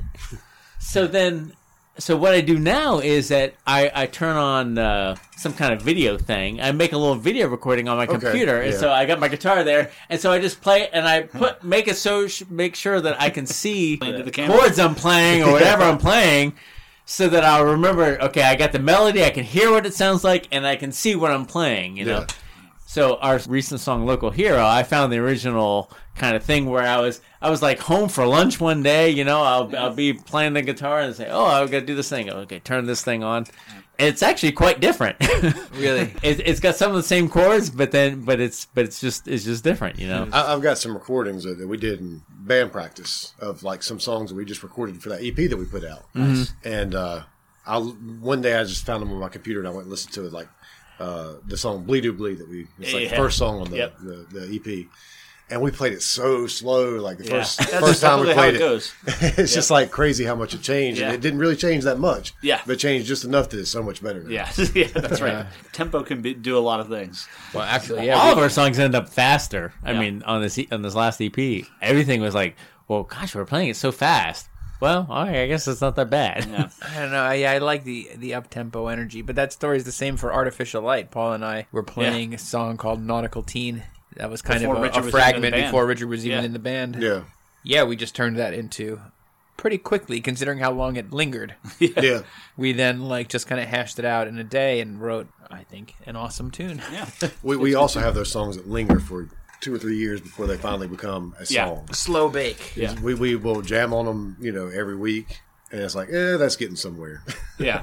and then eventually, it's like, okay, look, we're getting ready to record. That's become something now. We're going to record that. Sure. A lot of the songs on the the, E- the CD that we put out, because we had a chance to record as much as we wanted to, really. Within you know That what we, what, what, what we could get done. Yeah, we Yeah. did that with John Yeah, yeah. Bowman. What we could get done in a day, we were just going to record everything we could in a day. Yeah. And I had those twelve written down. It's it's eleven tracks, but it's twelve songs. Just plowed through them, man. and I was some of them we we've been playing since we Yeah. first started playing, but we just never had recorded them. Yeah. and so we finally through got yeah. around to putting them all Yeah. out there. So those slow burn songs sometimes are some of the better songs. Yeah, true. Yeah, that new EP that you guys have, though, as I said, uh, uh, Farminaut is just Oh, such yeah. a killer track, ass. dude. Like, I I can't really pick my favorite off of that, but that's that that's a good one. I, I love Yeah. that. The, the, the last ones. part of that is like I, I even I like the first part of it, but I really just like that last little Yeah. bluesy yeah, ZZ the whole Top part that we I had mean, at the end. the whole thing. That's that's that's right up our alley. So, so yeah, we're we're pretty. I mean, I think some of the stuff on on well, not that it sounds like Farminaut at all, but like. Uh, like local hero, like how it just had the like the more totally different at the end than it was what you started with. Um, yeah, we like putting those different parts into it now, Sure. and, and making things that don't necessarily follow a formula so much, but just we do what we want to do. We Yeah. like throwing little tricks in and things to make people think that. John Bowman, when he recorded this, he's like, "Man, you guys like doing things that make people want to go back and listen to a song a second time That's or a good. third time just to Yeah, hear, hear good. What the fuck did you guys do? Yeah. Yeah, like on this the single we're getting ready to release um, on July 31st, Your Ghost. Mm-hmm. Yeah, Pete does a little co- some bass stuff there that makes you what was that for a second like oh that by the end of the song hopefully you're you're getting it but um but yeah it's Like, it's- wait, is this, yeah. did something happen there? oh, yeah, I love stuff like that too. Yeah. When you hear it and you go, "Oh, I need to listen to that again." yeah yeah hopefully that's the case that's that's what we're hoping for we hope that people want to listen to it again. Sure, Like, exactly. what was that burp? I know I've listened to it a bunch of times already. and I really thanks, like it. man. But so the the first EP that you recorded, now where where, where did you record that at? At Catalyst. At Catalyst. Yeah, you recorded it's both both yep. times at Catalyst. yep Yeah. exactly Um, yeah Rob's a good dude We have a good thing with Rob. yep yeah he gets like what we're trying to do and Yeah. he'll call us out if it doesn't sound good. So I, what I, I called corny. I think I got yeah I got called corny at this at this session. So But it happens so often now that Paul was just blew it out. I was, Was it something uh, that you were playing that he said No, was was something corny? I was asking about in a mix, and, Okay. and, he, and he did it. He did know, it. what's Like to give him credit, he did it. And then when we played it back, he, he let everybody know. Hey, And that each of sounds the three of us individually. But what's funny is like he was like, "I'm sorry, Paul. I think it's a little corny." And I came in, I was like, "But wait a minute. What if you switch the left speaker and right speaker, and then I'm satisfied?" And then Richard comes in, and we're like, "We hope you don't think it's corny." And he's like, "Well, if I do it Yeah, like Richard this hadn't heard the mix in yet. the center, and then so every one of us took the Yeah. corny part, and we're corny. We're corny people, man. It's Yes, rock music. That was funny because he put on the headphones and I'm just watching his face, and it comes on and he's like, uh, he's like, um, and, he, and he, to his credit, he uh, he made it work. So, but um, but yeah, but Rob's fun. a good guy. It's yeah. fun to try stuff. So yeah, we, we like Yeah. Rob. He's a you know great. Um, you know, we we say we we produced the record and he engineered it. With of Yep. course we accept his guidance and he yeah. like with the with the first EP, you know, made little production choices that we were like, oh, actually, that made us change the song. Yeah. you know, so we're we're also open to stuff like that. We like good ideas, you know. Again, if this was a money thing and he was like, "You've got to change these lyrics to make it on the radio," that, I don't think that would excite us. But this Yeah. was more like, "Hey, here's the thing I tried," and we're like, "Oh, well, okay, that's not what we were thinking, but we all like it better." So, Yeah. I think the okay, first, we'll do that from now on. the first EP I think is a lot more uh, not necessarily well, it's fuzzier. Um, I don't think the new stuff is as is as fuzzy as far no, as the I production's went concerned. a little more yeah, clean. blankety bass. Yeah, I play a lot I of noticed fuzz that, bass, yeah. and this time I was a little bit more like uh, wanted a little bit more cable-y bass. Yeah, we didn't have the vocals drowned out as much. I don't think like before we were trying to have the vocals kind of pushed through the music. Mm-hmm. Um, this it's it's sitting more on top.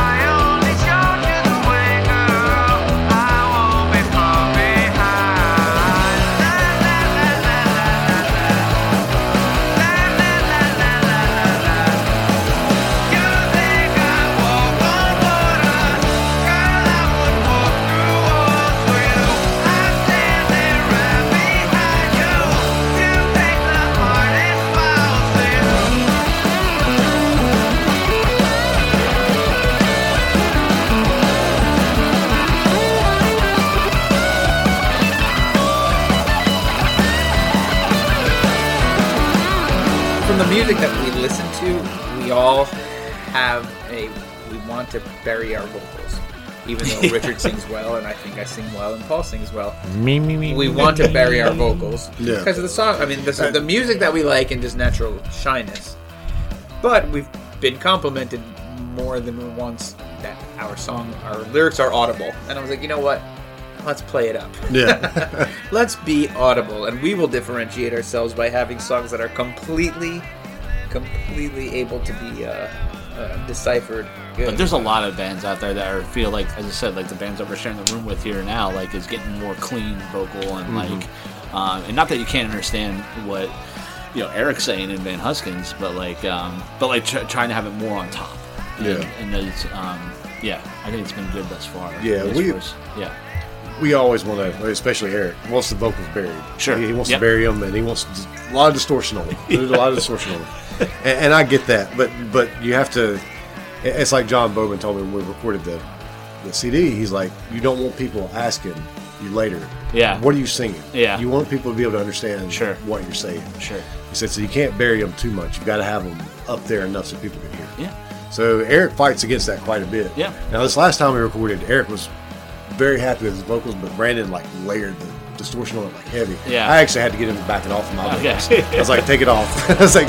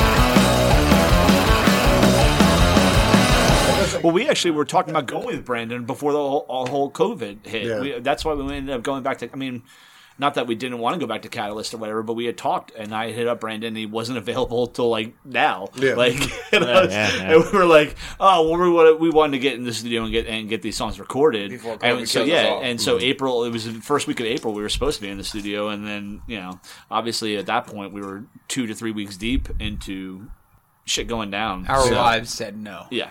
yeah. Yeah. Fair enough. But yeah, we, we thought about. It. I mean, as I said, for, base a lot of them the production of your guys' last EP. So I mean, and what a great title too. Bless your heart. But I mean, it really is like you know, being from the Northeast and like hearing that term of endearment, quote unquote. um, Wink, wink. You know, like it's yeah, it's it's great. But record, um, Paul so- did air quotes. That was that was that was Eric, said- Eric's idea. I I was like, said "What do you want to call it?" He said, "I don't know. I kind of want to call it Bless Your Heart." I was like, "Yes, let's do it." it's great, man. But um, but yeah, so yeah, we were happy to go back with Rob and uh, and Catalyst, and it worked out really well. he does some great works so- Yeah, he really does, and he knows his shit. Really. Yeah, I mean, he's a good guy too. Yeah, everything I've heard that's come out of there has been really good, and he's been Yeah. recording for a long time yes, too. So yeah, that he has. Did that Well, last flight risk yeah. CD? He got his uh, analog recording set up Yes, set up as well. he does. wow, we didn't we didn't take advantage of that, but um, but At yeah, some point, yeah. yeah, I'd like to do that sometime. yeah. And he's quick and he's efficient. Like I mean, we didn't spend. I mean. You know, I know there's bands out there that will spend time going over each little detail, but we record everything live. You know, Same here. and yeah, and we didn't really do a whole lot of overdubs. Most of the stuff was vocals that we that we messed around with on this. We So- got lucky last time. We knocked everything out like almost first take. Yeah. Ben nailed Awesome. the drums, It's great. and then it was just you know I got to fix a flub here and a flub there, Sure. and, and that's so Yeah. we got really lucky last time, and, and Yeah. that's I guess one good thing about. You know, we, we talk about how we're just a shitty punk rock band, but when we go to the studio, we're pretty prepared. yeah, And so, that's what we try to be too. Yeah, if you want to record live, you kind of have to be. Sure. Otherwise, you're going to be there all day long, and yeah. it's going to sound like Gotta go with a end. purpose. Yeah. So yeah, totally. We totally feel that. but yeah, like I said, we didn't do a whole lot of. We just went in, tracked the songs, and then off of that, we didn't really do a whole lot more than that. Um, as I said, except mess around with the vocals. So I was just telling Pete before before we were assembled here that the songs as they're recorded, they are a little different than than we've been playing them. Sure, And, sure. you know, and and it's just because it's like, okay, well, what makes sense? And you come to this finality of, okay, well, what's the optimal thing? Yeah. And, and, and then some things happen in the studio. Say, oh well, that's pretty good, you know. And, and you can you can double track vocals and you do some some effects and things. Say, oh, that sounds pretty good, you know. Sure. So so, uh, yeah. But Studio but it's, magic. it's studio magic. Studio Magic. I love, stu- I love Studio Magic. As you I'll, should. I'll look at Ben sometimes. should. Ben will be like, "What are we gonna do about that?" Like Studio Magic. That's right. That's exactly right. So put on your wizard. Like, watch what Brandon does right here. Watch this, and then Brandon will do it. He'll be Yep. like, see, it's fixed. It's all done. right. That's we didn't even have to re-record that. He fixed it. Yeah, Studio Magic. I love it. yeah. But yeah, I also Brent- like working with somebody that's got good ideas. Yeah. And, and as long as you're open to those ideas as as a band, you know, a band goes into a studio with some great ideas. I don't really want to go into a studio with a with a producer that wants to put his stamp on it, that wants Sure. to make it sound like this is my product. Yeah. But I do want to go into a studio with the with a producer who or engineer who's going to go, hey, why don't you try this? Yeah. You know, and if it works, it works, and if not, so Yeah. Yeah, and that's what we stepped into with with Rob. I mean, that's exactly what he does. I mean, he he records what you're putting out, and then he'll record whatever ideas you have, and then he'll take those ideas and say, "Hey, is you want to do that with that, or do you want to do this with that?" So, Yeah, um, so yeah, he's been he's been good like that.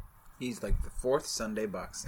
I don't know about that, but I can say that about Brandon, but then again, like John recorded us, and that was a damn good recording Yeah. too. So I don't really want to have good a fourth. We, we we like we have a team that we work with. sure. So you guys, I, I guess, describe your sound as grunge core, or at least that's Honestly, what that's a what I've read. Yeah. But You can I read? like how you put that. Um, but Oh. yeah, it's a joke. I mean, like honestly, when we were when I was entering in, um, you know, the tags and all that stuff, and Mm-hmm. Alternative and grunge and hardcore and all that punk and all that stuff pops up. I mean, like we play alternative music pretty much. Yeah. I mean, We I- play rock music. yeah, I know. alternative Rock and roll. Alternative, alternative Yeah. for 30 years. I remember at Hit Parader, I had a cover of Hit Parader hanging up on my wall, 1993, the year of alternative metal. And it had Alice in Chains on there and Soundgarden and, you know, and all that stuff. So, I mean, it just, uh, you know, what's labels are for cans, right, yeah, man? and I, I thought it was kind of a joke, but Yes, it's still yes. you, you can hear the grunge influence in it. Yeah, You totally. can Yeah, hear yeah, the yeah, punk totally. rock influence in it. You can hear I can hear like some Chapel Hill indie rock Yeah. in at times. So I hear good. Archers of Loafing. Uh, there's one song on the the new Nice. EP that you got. And I'm It's like, awesome, man. Facebook uh, invented grunge core, but we defined it. sure. Or Bandcamp, one of those ones that makes you, like, that has the little labels. Um, but yeah, that's, But that's I always just, hate that, you know, like you know, because I can't describe our music. Sure. finding a, some kind of a tag to put on it. You know, we, Oh, we're like classic rock influence, punk rock with a little bit of metal influence. yeah, it's totally do the grunge core thing. I mean, it's just having a label. Like uh, I remember one of the shows we played at Snug. Um, one of the guys in Paint Fumes, he does um, DJing there, like on those uh, punk rock nights that they Yeah. have there. I'm trying, no Future. Yeah. Um, he does that a lot. I'm trying to think of his DJ name there. But anyway, I remember we played there, and he was DJing that night. We played with Asbestos Boys, and it was the punk rock night or whatever. And he came after after the show, and he's like, "Man, I really liked you guys." I'm like, "Oh, thanks, man." He's like, "Yeah, because I don't really like grunge. Like, like, I saw your grunge core thing, but like you guys aren't grunge." Like, yeah, you know, like it just is what it is. We're influenced by that kind of thing, and um, yeah, core. So, Yeah. grunge core. yeah, we really did settle on that. ah, not, no, not really at all. Yeah. I mean, it's just yeah, as I said, just a descriptor up there. So Of so many. I call us Crocodile Rock. there you go. I've never really called us that, I but called us rock Yeah. lobster. So. called us Rock Shrimp.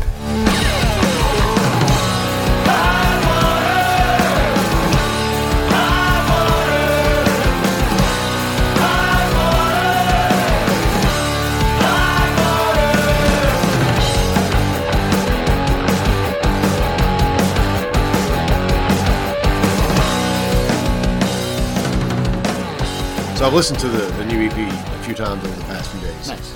And um, I don't know the names. I mean, I, I know the names. Sure, I've seen them, sure, but yeah. I, I can't put the name with the Sure. song because I've just lis- listened to them while at work. It's really good stuff. Is there Thanks. like anything in particular about any of those songs that like you want to talk about? You know, honestly, I didn't get I get, didn't get to listen to them in depth enough to be like, Yeah. oh, let me ask about this song Yeah, or this, no. the lyrics in this one or anything. Totally. I mean, these two guys have wrote the lyrics fully on this one. I think I wrote the lyrics to like 2.5 songs on the last uh, on the last EP. Yeah, I Why mean, are you I, slacking on lyrics, Paul? That well, no, part's you hard. guys, I mean, it's only it's only four the songs. hard I feel like if you're in in a band, if you're gonna if you're gonna write the lyrics, then you better be prepared to sing them. Sure, sure. And you don't sing lead on any of them. Jason- well, no, I don't- I don't- well, the only one I wrote lead on was uh, was uh, un- overextended, and uh, and I don't sing on that at all. So so you guys take the work on that. Um, and we both sing. Does it hurt? Does no, hurt you not at the all. lyrics? No, Not, we- at all. not at all. we both sing. I'm the one that came in and was like, "Hey, I want you guys to sing it like this way." That's one reason But, why, um, why I never write lyrics. I'm like, I don't want to sing. No, actually, I don't mind singing. Yeah. Usually, if, if Eric wants me to sing, I'm like, if you want to write something, I, sometimes I'll write something and be like, this is what I wrote. But if you got something better, Sure. come up with it. I love doing backing vocals, so I like that. And I mean, I, when I was in high school, I, I actually did, sang in a band. Then, uh, but as I said, like my main project, I was playing drums. But yeah, I mean, I like singing. But these guys, these guys actually wrote the lyrics to the song, so I don't know if they have anything they want to say. Well, the first song is uh, "Your Ghost," and that's about um, well, my dad died, and you know we worked together, and you know he was uh, he was kind of a giant in his uh, industry, you know, and we all love our dads. Well, Yeah. actually, Oh, that's yeah. not true. We don't all. Not everybody, but yeah, I do. Oh, that's good. and you know, and it's really like you know, there's lots of songs about missing somebody, and you can miss somebody in your heart, but then there's also like, but also shit's going south because somebody really is a figurehead of your life Oh, yeah. and like and things like that. So this is kind of like a, yeah, I miss you, but really for real, this sucks. Yeah. like there's some shit's like some shit's going down, and you know, just kind of a, almost like a lament. Oh, yeah. Like, all right, we're gonna, you know, we're gonna do our best type of thing. So it's yeah, it's reaching out to somebody who's uh again less an emotional and more like a Yeah. so that's uh one song that I wrote. What do you have, Richard? Well, you know, I hate writing lyrics. I do too. That's my least favorite thing. we have a song called Local Hero that it was kind of like about a disgruntled employee. And what's funny is that I had a particular boss in mind when I thought about it, like me being the employee and like this is the employee who you know he he did what he thought he was right, but then he just he's just tired of it and he uh, rebels against it. He's ba- you're what- basically describing Michael Douglas and falling down. Although what's, what's funny is that the, the boss that I have in mind was actually a really good boss Yeah, to me. he was a local hero. He, he was not a bad guy, right? Um, but then, but then Pete came up with this idea of the local hero thing, you know, and so it's kind of like, okay, so it's like I'm good at song titles. he's good, he's great at song Sometimes titles. the songs just starts there. So you know, it's kind of transmogrified into this thing about about you know, but but but I think it's it's a good point, especially in these times that people say. Uh, Think globally, act locally, right? Yeah. You can't solve all the world's problems in China and Iceland and wherever else. You know, all you can do is you, you influence the people that are around you, and you do what you think is right, and you be a local hero and still some people and, will something- hate you. Part of it is also is just people spend a lot of time at, at their workplaces. It came from me from the fact that uh, you know I had a really good boss, but you know it was still I had frustrations, and, and you, know, you just want to be honest and just say, okay, well, what are we doing here? You know, and What does it all mean? What does it all mean? I don't know. So anyway, it's uh, it, It's a good song. Yeah, yeah. It, it ended up being a freaking great song. Yeah, we really enjoy it. Yeah. It's my favorite to play live. It's a little happier than some of despite lyrically. It is. It's probably the most up tempo, like happy, upbeat song that we have. But yeah, but yeah. it, but it, I don't see it being up tempo at all. I don't know Ah. what you guys are talking about. Not up tempo, but it's like bouncy. A, it's like a major key. It's yeah, it's a little yes. bouncier. Yes, it's bouncy. Bouncy. Yes, oh. you heard it here first. So, But yeah, I, I agree. I, I love the song "Local Hero," and it is about that. It is like a, a small, small steps, improving what you can, and but still, no, people are never going to see. n- n- Never will everybody see what you do, but that's not why you do it. You know, Yeah. you you do your best yeah. for the people around you. Some people don't recognize, and they can fuck right off. And then he also sings Moxie going to fuck right off. 'Cause Oh, yeah. starts out with Yeah. Oh yeah, yeah. yeah. I noticed that. I'm like, that's pretty ballsy. yeah. This one has two curse words right away. Yeah. Said my dog. well, when- when we got to the recording, I was thinking, are we actually going to keep that in there? Or are we going to just say, what the heck, or something like that? no, why edit ourselves? I like that lyric. But yeah, that's that's the only song I think we have that has a cuss word in it, and we lead right off with it and, and repeat it. And I do some subliminal shits on the. I just go ah, shit, shit, shit, shit. on some of the other songs. Shit, shit, shit. I, I knew it. I knew it. I keep having to use the bathroom. I know. Every time I listen to Sunday Box, I gotta go to the bathroom. dropping twos. the fuck. But uh, yeah, so yeah, we kicked right off with that, and I don't even know. Like, I, we came up with the title Moxie. I don't uh, because we were talking about how the song had some punch, and I was, and it's one of my favorite words in the English in the English language. And I was like, that song's got Moxie. And it was And a great just- soda, you know. Yeah, it was. It was a soda. It was a great Uh, soda. I uh, had it up in New Hampshire. Yep. Yep. And uh, I think I've had it It's before, a- and I wasn't too crazy about Yeah, it. it's not that a lot of people great. but it's Tastes still like shit. It's still there. It's got a cult following. Well, it's no Faygo by the Insane Yeah. Clown It's like a Posse, but ginger kind of thing. Like I've never had it, but I've seen the Ginger soda. labels. It's been around for a while, so. Uh, but I have no idea what the lyrics are about that, and I don't know if it even has a point. But uh, well, again, it was it was is is based on frustration. this is Michael Douglas and falling down. It's like Michael Douglas and falling down. Exactly. It's a Exactly. theme album. Um, well, you know the thing is that there are a lot of people who succeed with their fakeness. Got Sometimes moxie. you know you see somebody and say, "How the heck did they get that job?" or "How are they in this position to, to do this?" Right? Yeah. And it's because they've got this this um oh that narcissism and the moxie, right? And this white they madness. just Donald Trump is full of it. There's no. It's not a coincidence that the He label for the soda is job. orange. So you, can, you can look it up. So that's the thing is, is how, how these people they get paid a lot of money to do something like what are they doing? They're not helping anybody. They're not. Sure. They're ma- making things better. They're not. You know. They. they it kind of kind of falls into that, and it's kind of like uh, one of the influences was uh, was actually. Going back to my classic rock roots was the song "Not Now John," where he says "fuck all that, let's we got to get on with these," right? So in in Moxie, one of the things is take me to an Emotron show, right? Yeah. Where it's like it's like okay, well I can't be bothered with all this right now. Just take me to a good damn rock and roll show, some some kind of experimental Yeah. shit. Just just let me get get out of this the everyday funk and and let me just experience something that's crazy, you know. Yep. That's what I personally go through, all, you know, every week. Yeah. So I, I talked to Trey last week, and you know they recorded an EP, and he's Yeah. not ready to release it. Yep. Well, they, they're not finished with it yet, but Sure. he still he says he doesn't want to release it until after this is all over. Um, you guys started recording an EP after all this started, Yep. and you're ready to go ahead and release it before this is all over. Yep.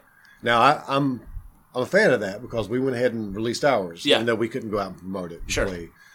But um, did you ever think about maybe holding on to it for a little while, or maybe now isn't the time to record, or did do you want to do it specifically because of this? a little bit of all that to be perfectly honest i mean we talked about like what we were going to do with it but like i mean what's the point holding on to it for us i mean really we're not as i said we're not trying to I don't want to strategize too hard Yes. about it. Yeah. I want to make Yeah. music, and we want I- I people think- to hear it and yeah, if they you know and if we're not going out and playing shows for them to hear it eventually when shows happen they'll hear it then yeah, um if, you know, if anything, we're so- slowing it. We're going to release them one at a time as singles rather Yep. than as a record.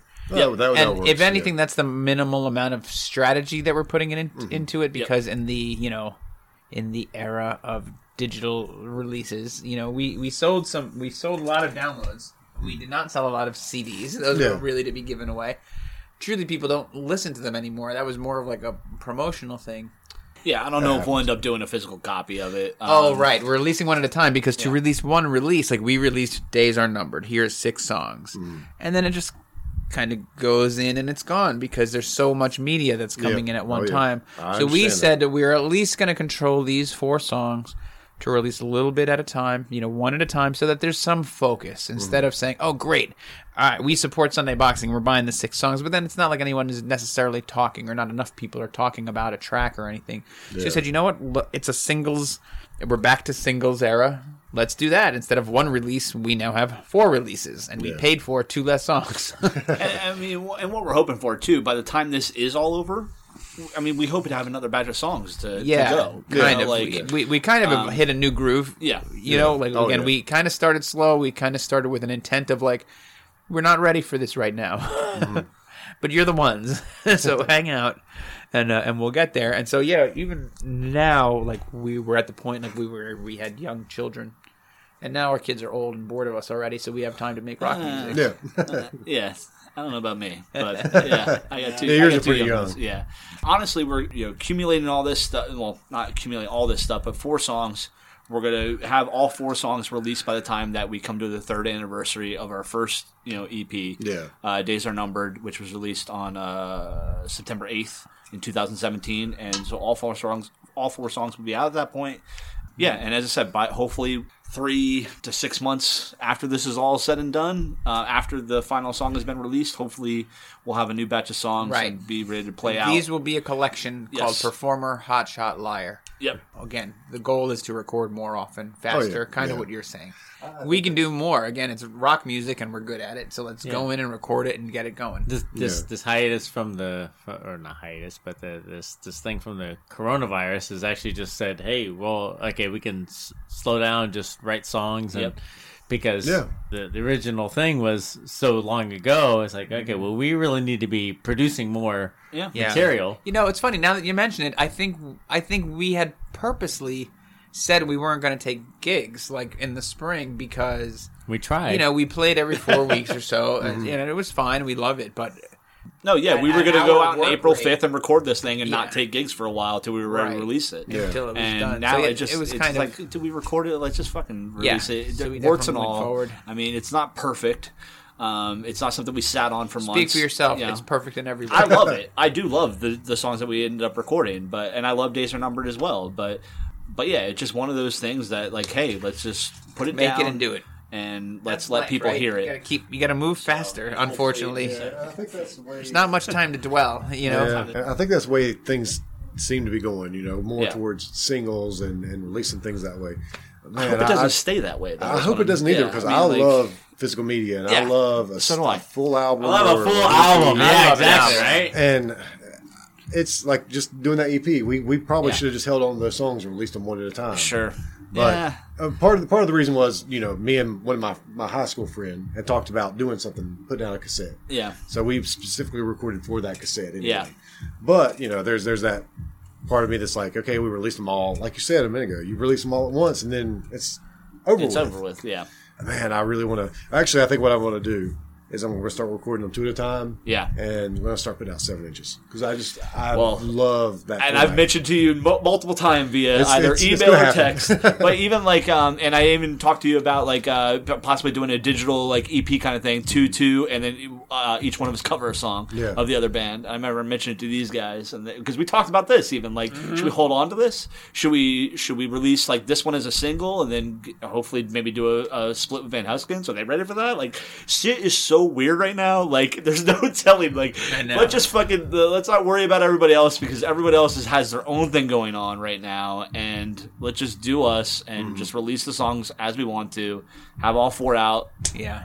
Third anniversary of our I don't first believe EP. in hanging and hanging on Yeah. to stuff. Yeah. Life is short. Sa- you know same what I with mean? me. It's like we get it recorded. I want it out there. I want people Sure. to hear it. I want people to listen to it. But in in the future, I think we're going to do like two songs at a time, Yeah. and they're going to be Makes sense, set man. aside for this. This is a seven inch for with Yep. uh, Sunday boxing, and this is Yeah. one with whoever. And honestly, I mean, I think the four songs that we recorded, I think each one is in its own thing almost. I mean, it could be packaged. I mean, we're gonna package it together as an EP after it's all it's all said and done. Yeah. Um, but uh, but like they're all different. I, Yeah, and. I Yeah. think that that's uh, I think that is true of us, and you know, it's kind of the the nature of you know what is modern rock. We all listen to a lot of different stuff. yeah. But all my songs are soul songs, like straight up. They're all R and B songs. Yeah. That's what I'm singing pretty much all the time. I just put a lot more to right distortion, and Paul plays a faster beat. Yeah. You know, so but like that's that's just kind of where I'm coming from. You know, most of the time. Yeah, I was listening to it and I was noticing how because I was trying to think of like reviewing it, and, I, going to have to sit down and actually listen to it before I do a review. But just kind of thinking about how each song was just a little bit different than the other song, Sure. the song before. and so Yeah. uh, it's- Yeah, so, I mean, it's- it's- but all it's- good and all definitely sounds like Sunday boxing. Awesome. Definitely, That's awesome. Like Sunday boxing. that's you so guys cool, have yeah. a sound, Darn, we were and it's not and it's not like Leonard it's not grunge core. I don't know what it is. Well, you tell us, man. I mean, seriously. And honestly, if you want to, I- I- honestly, I feel like run with that name because Yeah. nobody else is using it. Run with that, and That's just what- like yeah, this is what yeah. grunge core is. yeah, sure. You know, Had anyone else taken it, I would have been like, "Crunch core." Got to define this moment.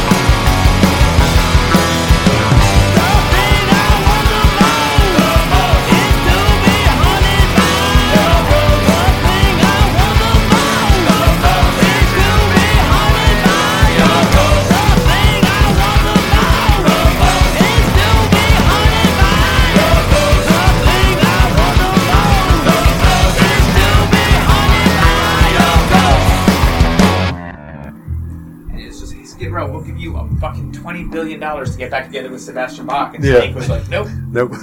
just no, just no. Like I just don't like the dude, and I don't want to make music." Like, but you guys made such amazing music. He's like, "Don't care." He tried to remake Skid Row with like three different singers. Never happened, but still, he Yeah. just couldn't bring himself to do it. And I, I, I always wonder about bands like that. You know, when they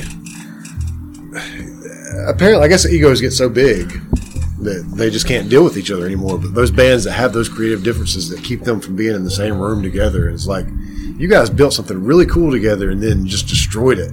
It is, and it, but it's it's weird, like because I think what it is with music and stuff like that, it's that it's uh, you're putting so much of yourself. It's sex. It's sex. Yeah. It really is sex. You know, and I remember the first time my friend Stu told me that he's like, "This is sex." I'm like, "Oh, you know what do you mean?" Because I'm a teenager, and he's like, "What do you mean? It's you and three guys in a room, and you're all wiggling around to the same rhythm." I'm like, "Oh shit."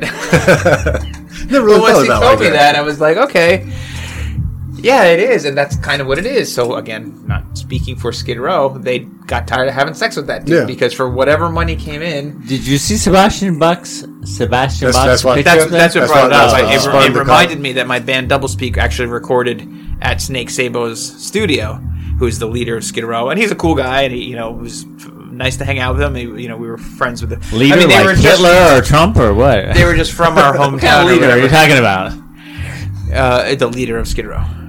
Yeah. Um, he'd He's be a better leader of America, probably because he did a great job on our record. This has been a Gabba Gabba Hunt media production.